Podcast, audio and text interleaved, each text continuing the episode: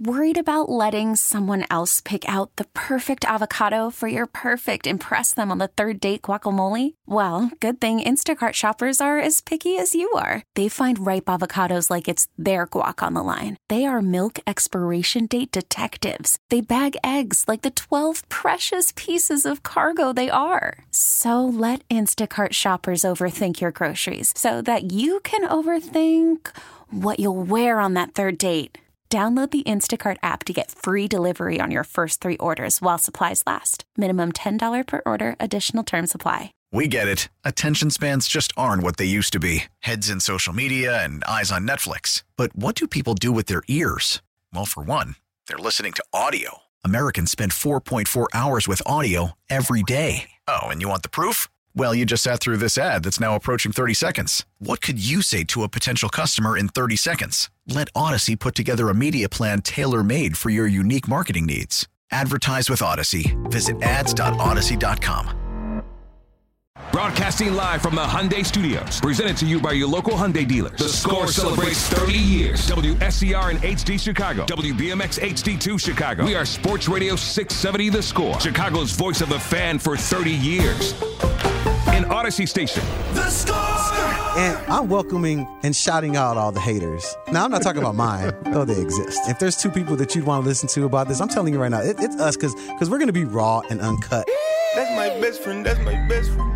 Bless me. And now, it's Gabe Ramirez. There's a chance that, and right here's the optimist in me, and that Cole Kmet is going to continue to get better and be a weapon for Justin Fields. And now, Anthony Harris. I do think there's a lack of separation that's there with from Cole Kmet running routes, but I would not personally compare him to Frankenstein. He's far more mobile and athletic than that. Anthony Herron and Gabe Ramirez on 670 The Score and 670thescore.com. Now watch me, brother!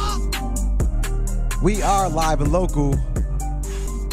Broadcasting from the Score Hyundai Studios, brought to you by your local Hyundai dealers. Just like my guy Rick Party said, Gabe Ramirez, Anthony Herron, here till 9 o'clock. And I know you're at home right now. What do you keep the temperature on? What's your AC on right now? It's hot. It's hot as hell, man. So it varies a bit throughout the day. We got these big, gaping windows in the front of our place. And so when the sun, especially this point in the day, sun starts to kind of radiate through there at a kind of an enhanced level. So it warms up our spot a little bit more than maybe the early morning or deep into the evening. So I'd say we keep it kind of low 70s, depends a little bit. High. I run hotter than my wife, no doubt. So I'll go ahead and dip the temperature down even more frequently than she does. And I don't want her, especially the toes and the fingers, the hands start to get a little chilly. But I like it at least kind of low 70s, if not lower, just as low as she'll kind of let me get it. Now how do y'all normally do it? I'm surprised by that. 70, if you got the AC on and you're above 70, I don't know. Now, that's not the AC anymore. Here's the thing, though, man. Like in a condo, and our building's pretty good about it. We still, we do the high-rise condo thing. We're surrounded by other units who got their AC cranked up too, and then you got the hallways, kind of the surrounding common areas. So that's one good thing. We're, I don't know how much longer we're gonna be doing this condo life, but one advantage to it, just from like a utilities perspective. You get, even in the summertime, your AC bill's a little bit lower. In the wintertime, your heat bill's a little bit lower, because kind of everybody collectively is keeping the building at a reasonable temperature. That's what we've kind of found out over the years. Well, shout out to everybody that has their AC below 70. You're rolling with me right now. And now, are you and the wife kind of evenly yoked in that manner? Y'all like it? Y'all both like it kind of below 70? Does the wife get a little chilled out? Nah, we like it cold in our house. Okay, we're like, we're a sweater and blanket crew. So this is a hot White House. So, and the only thing I could think of to start the show off, and I feel like because I have some questions for you about it, is the 30th anniversary broadcast that's happening tomorrow at Real Time Sports. Yeah, man. Are you gonna make your way up there? I'm planning on getting out there. I got my SiriusXM show in the morning. Get done with that at around 10 o'clock, as you know. Grab a little breakfast, and I'm planning on heading out to Real Time Sports tomorrow just to check out the festivities at some point during the day. I don't know exactly what time I'm planning on being out there yet. I don't know if you got a you know, specific appointments you planning on being there around a certain time or anything, but I am going to, 6 a.m., 6 p.m., nothing but space and opportunity out there. Folks are going to be cranked up and excited about it, I'm sure. Right. So I'm definitely planning on going out there and pressing the flesh for some brief period of time. What's your plan with it? Well, you know me, I'm the little bitch of the station right now because I'm brand new. I'm the newest guy here, so I'm actually going to be working at the station, right, doing stuff. So that's cool. And then beforehand, I just know me, and I know if I end up at Real Time Sports at any point before my shift starts, I'm going to get trashed. So it's just in my best interest to stay as far away as possible. I mean, even without Corey, without Wooten being out there, you still going to get it in? Do they got beer there? I'm getting trashed because I'm going to be the guy being like, shots. That's me. That's who I am at the bar. If you come hang out with me, like, we can have a drink, but I'm always like, Is anybody want a shot right now? Anybody feeling a shot? I'm the peer pressure guy. I wanted to ask you, Ant, how long have you been working here at the Score? So the first time that I really made a full-fledged appearance, what kind of got me on our boss man, Mitch Rosen, what kind of got me on his radar, I was on when Lawrence was still doing evenings. Okay. I was on with Lawrence one night and just did a full hour just chopping it up with Lawrence about a bunch of different stuff. This is when Lawrence was at he was doing digital television 120 over there. Sports, yeah. Exactly, over at the old Harpo Studios doing that. I was doing a bunch of stuff for them over there also. And so Loho and I actually initially crossed paths there. And then just in the time since then, he ended up eventually kind of having me on his show, did like an hour just with him kind of, doing one of his getting to know you type interviews that he's become really well known for over the years. Mitch heard me on there. Then I did some stuff with Dan and Jason when they were doing afternoons together, Bernstein and Goff. Did a couple of things with them and then just kind of got in the rotation from there. So that had to be... Oh, man, you're testing my memory. Maybe 5 years ago, I want to say, something like that, So kind of just been a little deeper in the rotation, basically kind of, every year since then. Let me check. I'm going to check like some old mentions or check my – I want to say 5 years, though. 4 or 5 years, something like that. Don't go too far back in the Twitter mentions because then you might find something you don't really want to find back there. No, that's true. Got to delete some stuff. That's true. End up like Josh Allen or something like that. We'll try to make sure we're not doing that too crazy back then. I saw the rundown for – what's happening tomorrow. Looks pretty cool, man, who they have lined up, all the guests they have. But the number one thing I'm looking forward to, and you guys that are driving around right now, you got to make sure you're tuned in. 5 o'clock, they're just having like a host roundtable. So all the hosts are just going to be talking together, shooting the stuff, which is, it's like the ultimate transition, but just with 10 guys probably instead of, 3 or 4. So I'm looking at that. I'm feeling like that's going to be pretty cool.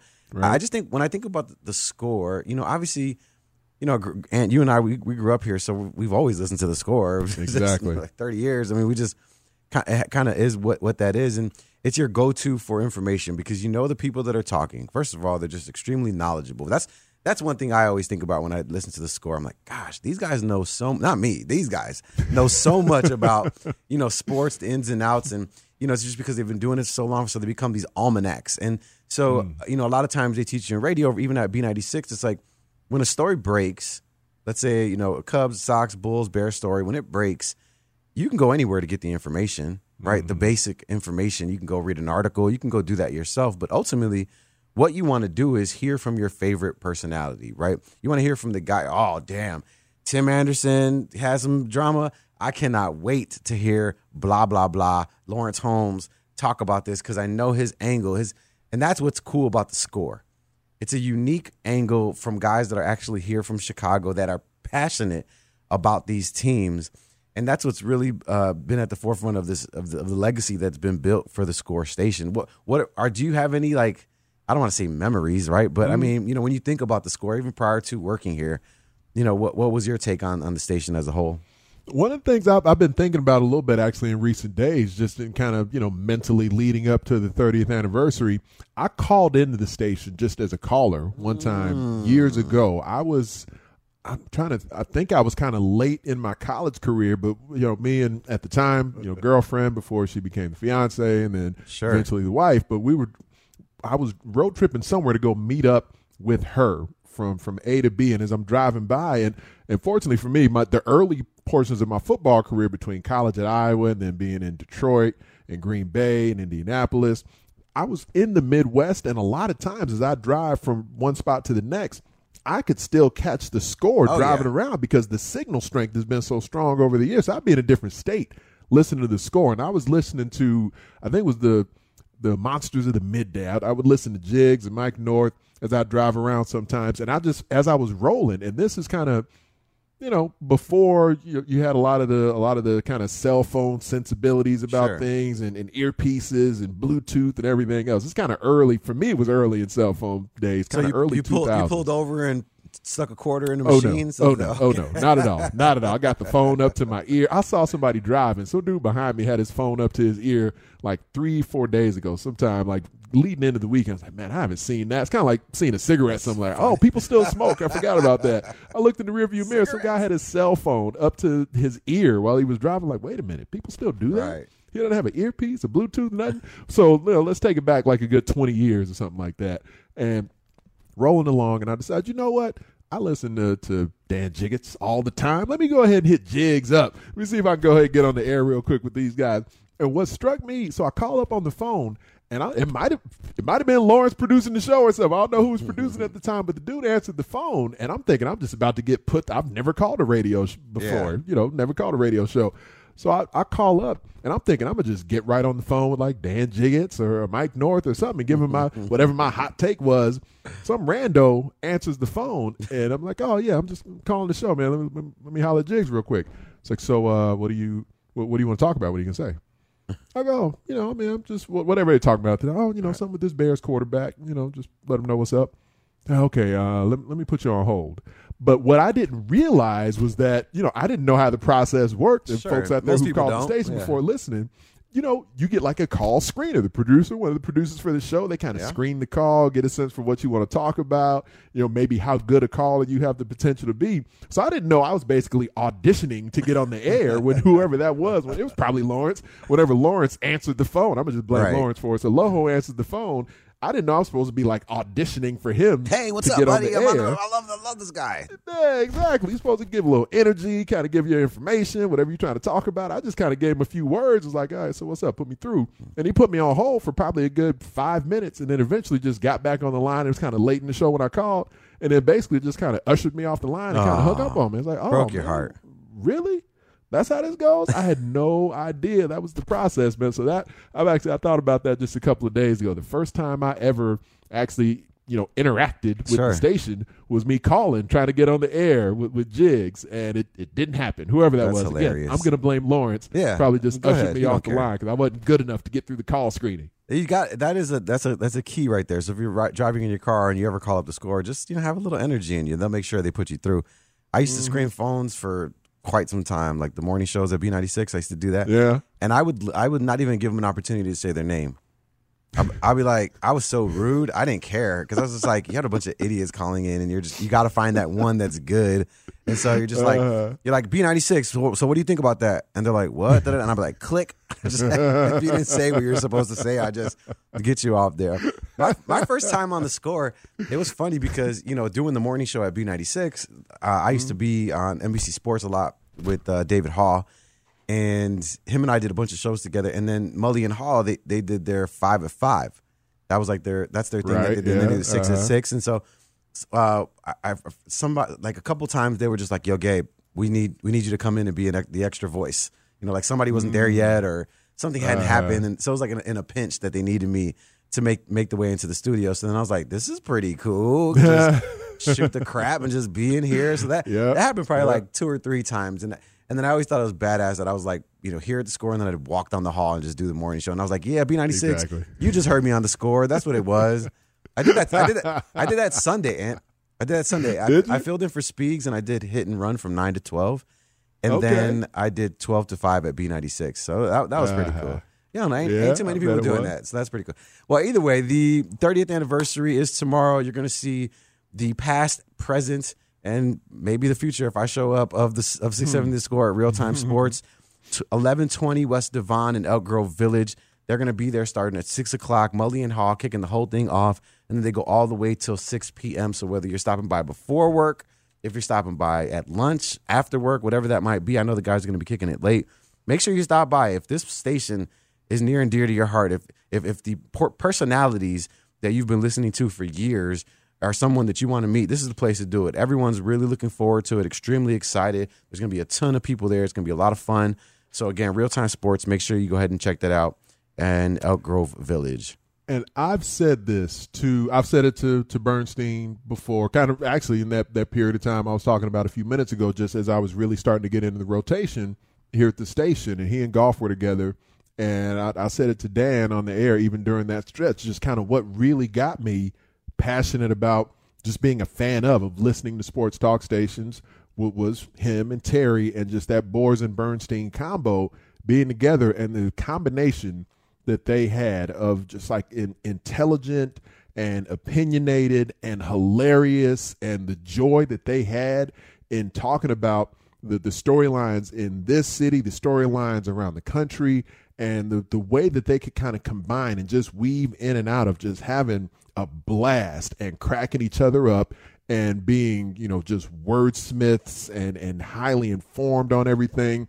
That to me was just kind of what I based as I traveled around the country and playing with different teams, living in different cities. And, you know, for folks who don't know, who like haven't lived a bunch of other places, sports talk isn't to the same, I'll call it the same standard in other cities as it is in Chicago. Like obviously New York, they were kind of one, you know, maybe the initial standard bearer or whatever. So you got good sports talk in New York, great sports talk in Boston, you know, certain spots where they do it at a high level, but a lot of spots are kind of different. So, you know, I was in Atlanta for a while and I'm with the Falcons, and I was in Pittsburgh for a while, Detroit for a while.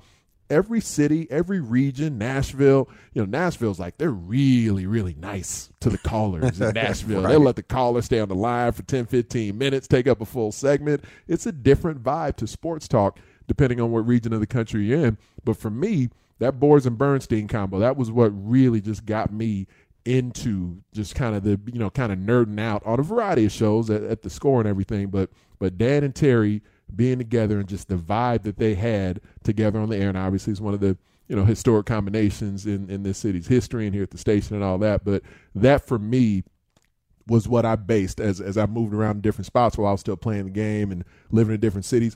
That was the standard I based all other sports talk around the country on.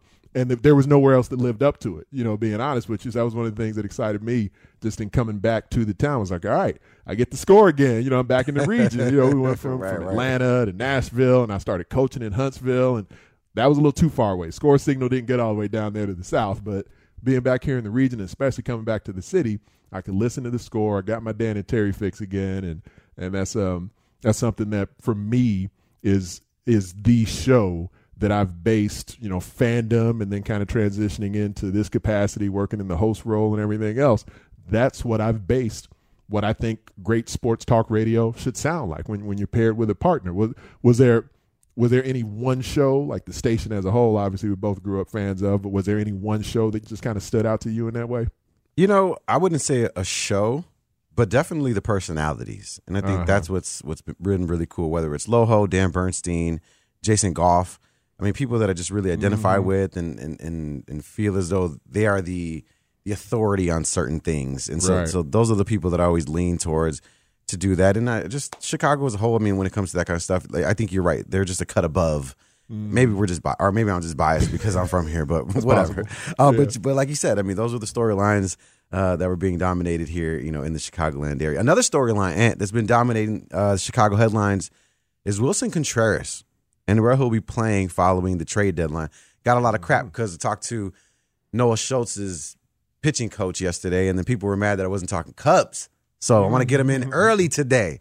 And to answer that question, we're going to talk to Andy Martinez from Marquee Sports. Did a phenomenal article on that very topic. So he'll give us his answer to that question on the other side of this. I'm Gabe Ramirez. He's Anthony Herron. This is Chicago Sports Radio 670. Worried about letting someone else pick out the perfect avocado for your perfect impress-them-on-the-third-date guacamole? Well, good thing Instacart shoppers are as picky as you are. They find ripe avocados like it's their guac on the line. They are milk expiration date detectives. They bag eggs like the 12 precious pieces of cargo they are. So let Instacart shoppers overthink your groceries so that you can overthink what you'll wear on that third date. Download the Instacart app to get free delivery on your first three orders while supplies last. Minimum $10 per order. Additional terms apply. Selling a little or a lot? Shopify helps you do your thing, however you cha-ching. Shopify is the global commerce platform that helps you sell at every stage of your business. From the launch your online shop stage, to the first real-life store stage, all the way to the did we just hit a million orders stage. Shopify is here to help you grow, whether you're selling scented soap or offering outdoor outfits. Shopify helps you sell everywhere, from their all-in-one e-commerce platform to their in-person POS system. Wherever and whatever you're selling, Shopify's got you covered. Shopify helps you turn browsers into buyers with the internet's best converting checkout. 15% better on average compared to other leading commerce platforms. And sell more with less effort thanks to Shopify Magic, your AI-powered all-star. Shopify powers 10% of all e-commerce in the U.S. And Shopify is the global force behind Allbirds, Rothy's, and Brooklinen, and millions of other entrepreneurs of every size across 175 countries. Plus, Shopify's award-winning 24/7 help is there to support your success every step of the way. Because businesses that grow, grow with Shopify. Sign up for a $1 per month trial period at shopify.com/Odyssey Podcast, all lowercase. Go to shopify.com/Odyssey Podcast now to grow your business, no matter what stage you're in. Shopify.com/Odyssey Podcast. We get it. Attention spans just aren't what they used to be. Heads in social media and eyes on Netflix. But what do people do with their ears? Well, for one, they're listening to audio. Americans spend 4.4 hours with audio every day. Oh, and you want the proof? Well, you just sat through this ad that's now approaching 30 seconds. What could you say to a potential customer in 30 seconds? Let Audacy put together a media plan tailor-made for your unique marketing needs. Advertise with Audacy. Visit ads.audacy.com. Score. It's Gabe Ramirez on 670 The Score. Nothing wrong with little Erykah Badu. Hey. Ant's really singing in the background, but don't start, Ant. Because I know you are, though. No, that's that. Getting in and out. And we're getting to know what the hell is happening with Wilson Contreras a little bit better. Putting out mixed signals for us. It's like it's like an end of a relationship. You know the breakup is happening, a mutual one. But then they're like, hey, but you know what? I always love you. And you're like, wait, what? Wait, do you love me or you always love me? I'm not sure which one it is. And then you start getting confused. And then they leave and you're like, damn, did I do everything to keep this relationship afloat? Listen to what he said about his playing time in Chicago. Just start thinking deeply. I can get emotional. But to be honest, I don't feel like this is going to be my last time with the Cubs uniform. I don't know why. I haven't had talk with the team. I haven't had anything, but it's just a feeling that I have that this is not going to be my last one with the Cubs. So you're telling me there's a chance. Mm-hmm. That's what I hear. I hear don't do an Eddie Olczyk and think you have an agreement, and then all of a sudden it falls apart at the last minute and the guy is somewhere else. Let's not have that happen with Wilson Contreras. But to answer that very question, where he'll be playing following the trade deadline from the Marquee Sports Network. We got Andy Martinez joining the show. Andy, what's up, man? What's up, man? Hey, really quickly, too, I want to mention I was listening to you guys as an 11-year-old. I called into The Score and faked a deep voice as a caller. And I remember I got put on hold, and I got so scared I hung up. So that's my 670 The Score caller. So maybe you've been discovered. Yeah. Oh, they know I'm a little kid. They put me on hold. Yeah. Somebody's going to get me. They're going to call my phone. Yeah. Well, maybe you want to put your D voice on for this segment, too. Yeah, maybe I should. All right. So you wrote a phenomenal article today about that very statement that we just heard from Wilson Contreras. Give me a percentage before we begin. Percentage that he actually, in fact, sticks around and stays the Chicago Cub. After the trade deadline, I wouldn't say 0%, but it's very, very slim for sure, just given, what the Cubs have done with their moves, really going back to Yu Darvish at the end of the 2020 season. I don't like to throw this analogy around too often because it was, very unique with the Aroldis Chapman trade that the Cubs made. And Aroldis Chapman, obviously going back to the Yankees after 2016, is that a possibility for Wilson Contreras? Maybe, but it's not a guarantee, right? I'm not going to go out here and say, oh, yep, he gets traded and then he'll come right back after the end of the season. And with that in mind, the storyline that we've seen play out throughout the year, and I've told Gabe this a couple of different times, I've been touched by watching Wilson Contreras' reaction to the, I guess I'll call it the mortality of his Cubs career. You know, if this is the end, just everything that he's been through with this franchise from the minor league level up through the system and now at the major league level, we've been able to see it play out how much it means to him. And he's been very public, open, forthright about that verbally and just in his outward emotions. That being said, how do you take the comment that Tyler Butebaugh just played a moment ago before we brought you on here, Andy? Do you take that as just positioning himself to have options open in negotiations, or do you take that as a guy who's truly hoping he'll stay here in Chicago? I think it's a little bit of both for sure, right? Like you never want to close your door on a team, especially a big market team, in terms of returning. But at the same time, too, like it's easy to forget. Like he's been here almost half of his life, right, as a Chicago Cub, whether it's as a minor leaguer or as a big leaguer.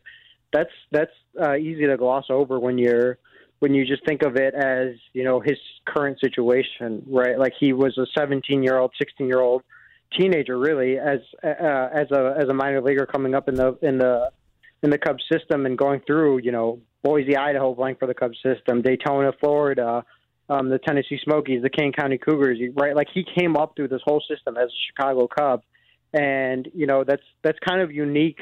Where, you know, as you know, as a Venezuelan, like you come up as a teenager, 16, 17-year-old, you're playing, you know, through the whole ranks. Whereas, you know, when you get drafted as an American player or a Puerto Rican player, maybe you're 18, 19 years old, and you know, you're in the minor leagues for a couple of seasons, and then you get to the big leagues, and then you reach free agency a little quicker. It's a little bit different in Wilson Contreras' case, where he spent so much time in the Cubs system.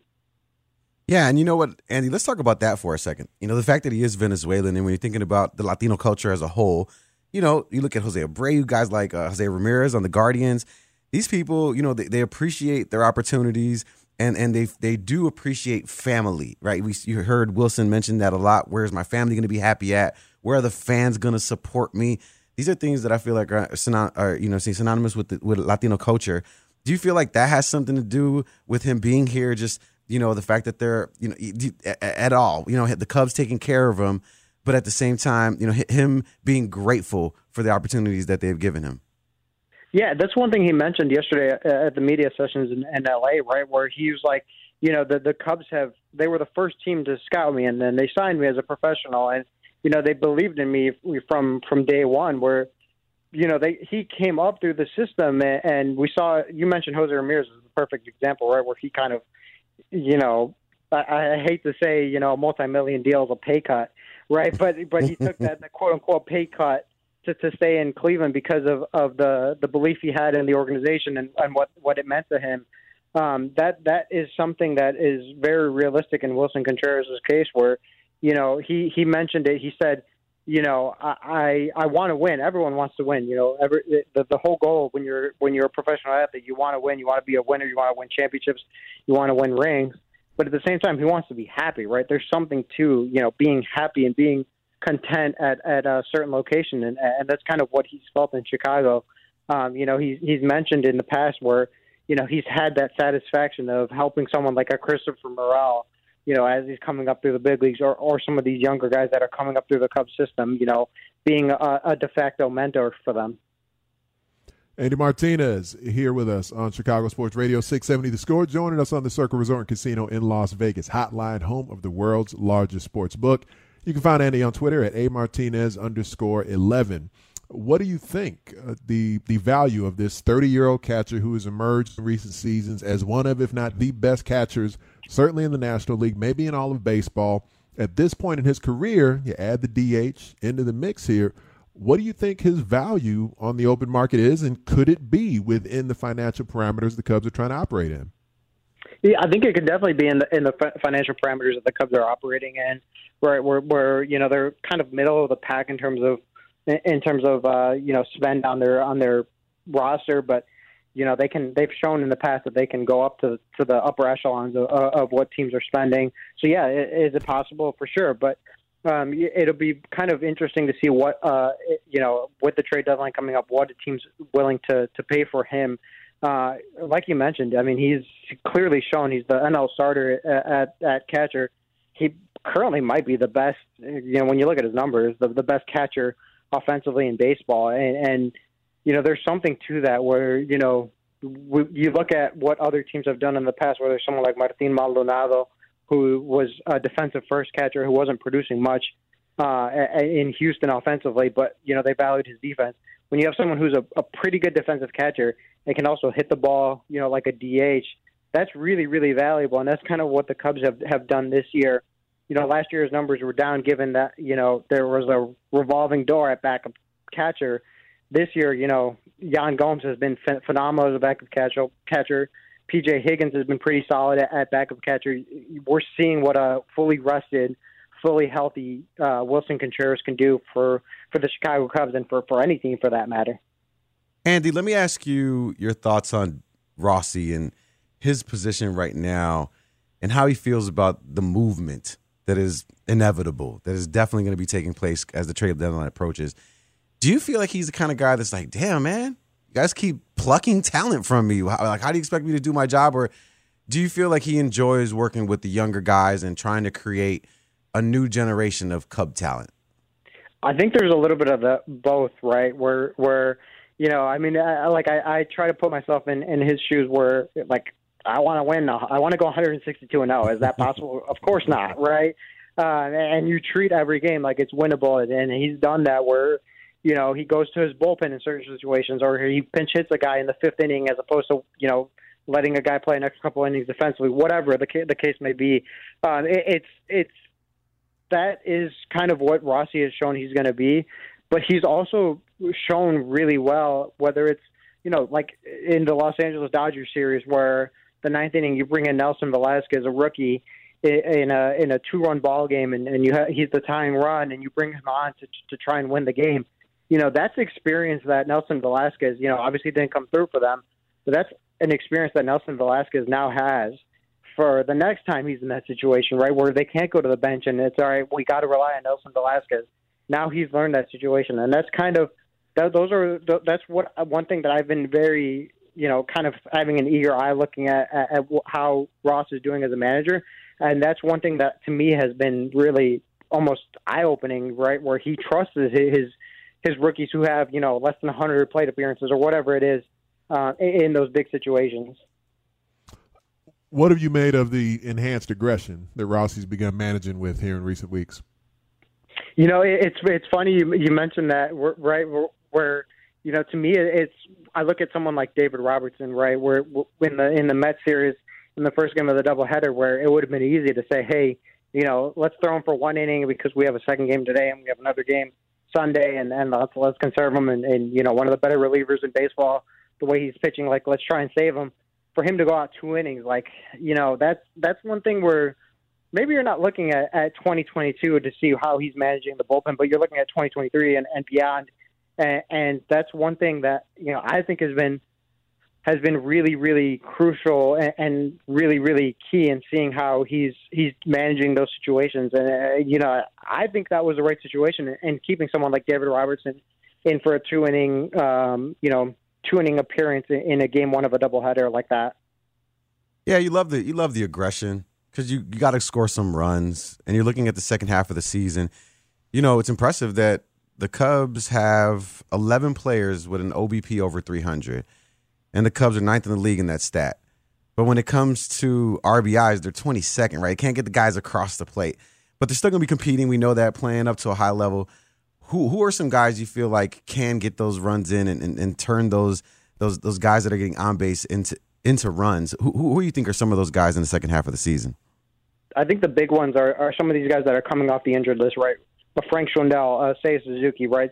Like, those guys who have, missed some part of the season, whether it be for injury or whatever, like Seiya Suzuki, had he come up in the game one of the doubleheader on Saturday, where you have a runner on third base and a 3-1 count, and no outs, a tie ball game in the bottom of the 10th. Like, you expect us to win that game 9 times out of 10 for the Cubs. Unfortunately, that was a 1 time out of 10 where you don't win. you hope that you have that RBI production, right?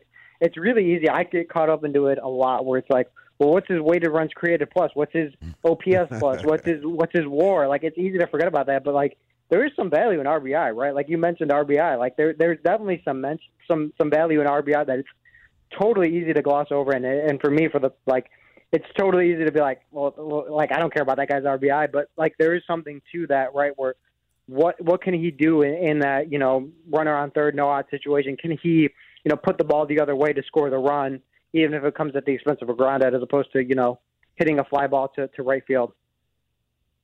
I find myself wondering with the inexperienced talent, because I think sometimes we'll make the mistake of just calling all inexperienced players young, but not everybody who hasn't been at the major league level very long, they're not all young, especially on this roster right now. But you do have some inexperience that's been showing up at times, and I'm wondering how you view the guys with the potential to be a part of the winning future. At whatever point the Cubs get back to really trying to compete at a championship level, who are some of the guys that you think are playing themselves into that conversation? And is age even a factor in that? Because it does seem like, if you're 28, 29 years old, and it might be a couple of years before the Cubs are back in the thick of things, then they're probably being evaluated differently than someone who's in that early or mid-20s.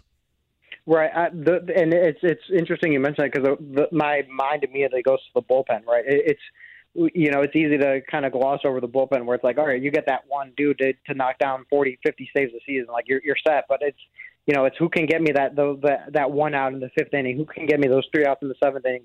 That's really, really crucial. And it's easy to forget when you look at guys like a Michael Givens or a Chris Martin. Like, those guys are so crucial or so imperative to a bullpen, whether it's for this year, whether it's for 2 years down the road, because they're teaching some of these young guys these situations like, hey, like, all right, this guy's pitch count's getting high off. Like, let's start getting loose in the fourth inning, even though, you might be a seventh inning guy. Like, let's start getting loose because, it might be a one-run ball game, and you might need to get an out to keep the game at one run. Like, those veterans that can teach you some of these young guys the ways of, all right, this is how you operate as a bullpen arm. This is how you operate as a reliever. That's super crucial. And that's one thing I look at as, like, someone like a Michael Givens. Like, he's one of the guys that gets thrown at as like, all right, this guy's, he's definitely going to get traded here in a couple of weeks because, he's a veteran guy who's pitching well and he can help a contending team. But at the same time, like, there's I'm not saying like he's going to stay, but like that's something where you can say, he's you could definitely keep him because he could provide value to some of these younger guys that are coming up. Again, I'm not trying to say like he's going to stay or he's going to get traded one way or the other. But there's some value in that where he's teaching, some of these younger guys. I remember some of the younger guys last year mentioning Adam Morgan in the second half of the season after the trade deadline, who was, he was a valuable asset to the bullpen as a veteran lefty. He wasn't, a super flashy guy or throwing a bunch of numbers, but he was super valuable to the Cubs bullpen. It's going to be an interesting second half, Andy. I'll tell you that. Andy Martinez from Marquee Sports Network. Compa, thanks for jumping on. As always, I appreciate you. Thank you guys for having me. I appreciate it. Of course. Hey, Andy. Joining us on the Circa Resort and Casino Hotline, Circa Resort and Casino in Las Vegas, home of the world's largest sportsbook. I'm Gabe Ramirez. He's Anthony Herron. It's going to be an interesting second half, Ant. Because, I mean, it's going to be like watching the Bears. You got ups and downs. But you want to take that ride because you want to see what you have for the future. So it's going to be interesting to do just that. Speaking of the future, or the past, I should say, Ant had some highlights that he wants to go over from the Home Run Derby. These are your favorite ever, huh? Yeah, man. The kind of all-star festivities in general. Yeah. Favorite moment for me from the Home Run Derby, just watching it in the past, there's been some really cool ones. And it's one that stands out to me especially. And then also the game itself, the all-star games, has been through its kind of various versions over the years. But one moment to me that just kind of made what was the best of the best, and they're kind of competing at the highest of levels. There's one particular moment that stands out to me from that as well. We'll talk about that and take your thoughts on the Home Run Derby and the All-Star Game as well. We'll do it after the break. I'm Gabe Ramirez. He's Anthony Herron. This is 670 The Score. He keeps going. He's down on a knee. He's got it. Bat is flipped sky high. And Juan Soto is your 2022 Home Run Derby champion. If I could hit a home run, I'd do a bat flip every single time. If I heard you can get it in, man, out there on the baseball diamond. Maybe softball. I'm a diamond, but somewhere out there. And I'm a Mark Grace type. Okay. I'm a single and W to death and bat 350. Right. Not in softball. But softball, I'm going to bat like 700. But in regular baseball, I'm going to bat 350 and hit you with the singles and doubles. I'm Gabe Ramirez. You're Mark Grace. He's Anthony Herron. I don't know how you are as a baseball player, so I don't have a comp right now. Oh, I'm let me think. I'm not like a full-on Mark McGwire, but like a, you know. Are you saying I'm not the big hurt. I wouldn't hit for that level of average. Like Frank Thomas was a true hitter, just happened to be one of the most powerful bats ever. So I wouldn't go Frank Thomas. Are you any good at baseball, or are you just talking about how strong you are? Adam Dunn. Yeah, maybe that, man. I'm a strikeout. You're a lefty? When I made contact.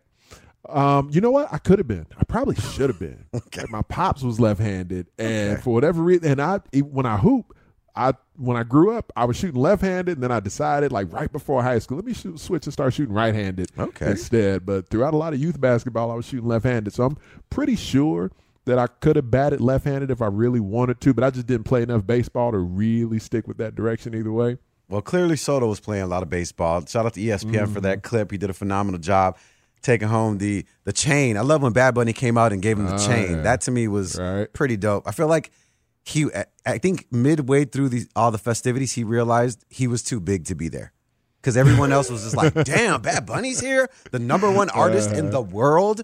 Yeah, and then everybody's taking pictures, and then obviously baseball is, dominated by Latinos, so everybody there is just like, oh my God, it's Bad Bunny, and he's just like, oh, damn, I thought I was just doing the celebrity game. Like, I am a big celebrity. He forgot about that. Now, that was one of the memories from this game for myself. And you have some big ones from ones of years past. Is that right? It is, man. Starting with the Home Run Derby, because kind of the All-Star festivities overall, we kind of compare them from sport to sport, whether like right now we're in the midst of the baseball All-Star festivities, having a couple of days in a row where there's literally – it's the only portion of the sports calendar where there's no competitive sports happening for multiple nights in a row. It's because you got the baseball All-Star game preceded by the baseball Home Run Derby the night before. And starting with the Derby, man, I think back to a period in time where I was in college when the home run chase happened between Sammy Sosa and Mark McGwire back in 98. And so there in the 98 season, I was fairly young at the University of Iowa. And literally, man, we would turn it on in the weight room and in the locker room, and just to see like whether Sammy was about to hit another one or Big Mac was about to hit another one. And it just kind of captivated a lot of the nation in a way that baseball hadn't in quite some time up to that point. Fast forward a couple of years later where Sosa was still, one of the better power hitters in the game, but he had maybe taken a little bit of a step back from that MVP form. But in that 2000 season, the first half of the year, especially where he started a little bit slow, and a lot of times what you see happening with guys who are maybe true kind of pure hitters, they go to the All-Star game, they got to switch their swing up, do the home run derby thing, and then their swing is kind of messed up for a while after that. It had the opposite effect on Sammy Sosa and catapulted him to a huge finish to the season. Let's check out a moment there. I think our guy Tyler's got a little something for the folks to hear.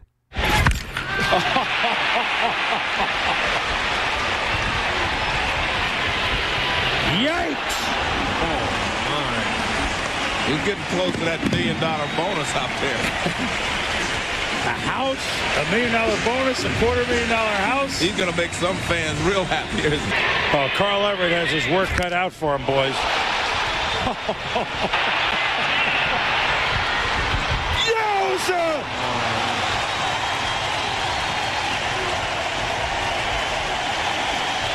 I mean, even his opponent is clapping. Carl Everett stands up, gives him standing ovation. That ball actually stopped up there, huh? Now, to be real, Gabe, I mean, obviously, we know at this point it's chemically enhanced.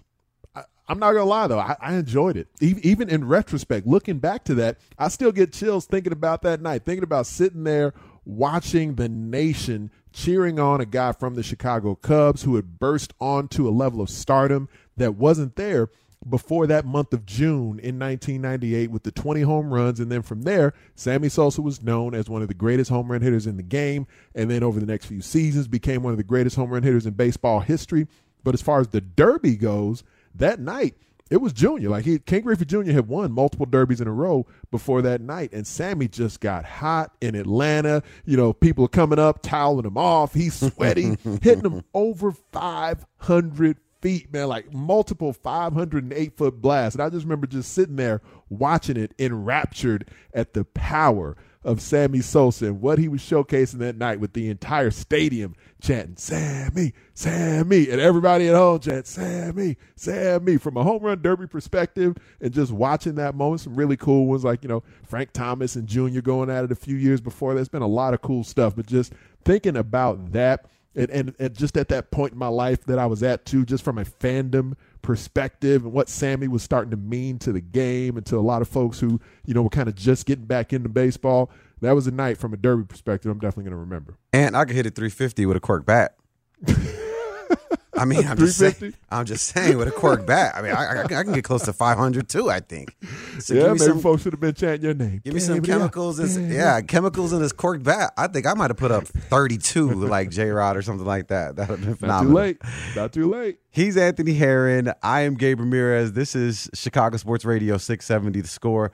We got you till 9 o'clock, and we're going to continue to talk some baseball. This time we're going to the South Side. Seemed like Tim Anderson got a little salty during the press conference. And I want to know what Scott Merkin feels about that. Is it warranted, or does he feel like, you know, should they move him over to second base? Like he was joking. We'll do that on the other side and talk to Scott Merkin, White Sox beat writer for MLB.com. Again, I'm Gabe Ramirez. He's Anthony Herron. This is Chicago Sports Radio 670, The Score. We get it. Attention spans just aren't what they used to be. Heads in social media and eyes on Netflix. But what do people do with their ears? Well, for one, they're listening to audio. Americans spend 4.4 hours with audio every day. Oh, and you want the proof? Well, you just sat through this ad that's now approaching 30 seconds. What could you say to a potential customer in 30 seconds? Let Audacy put together a media plan tailor-made for your unique marketing needs. Advertise with Audacy. Visit ads.audacy.com.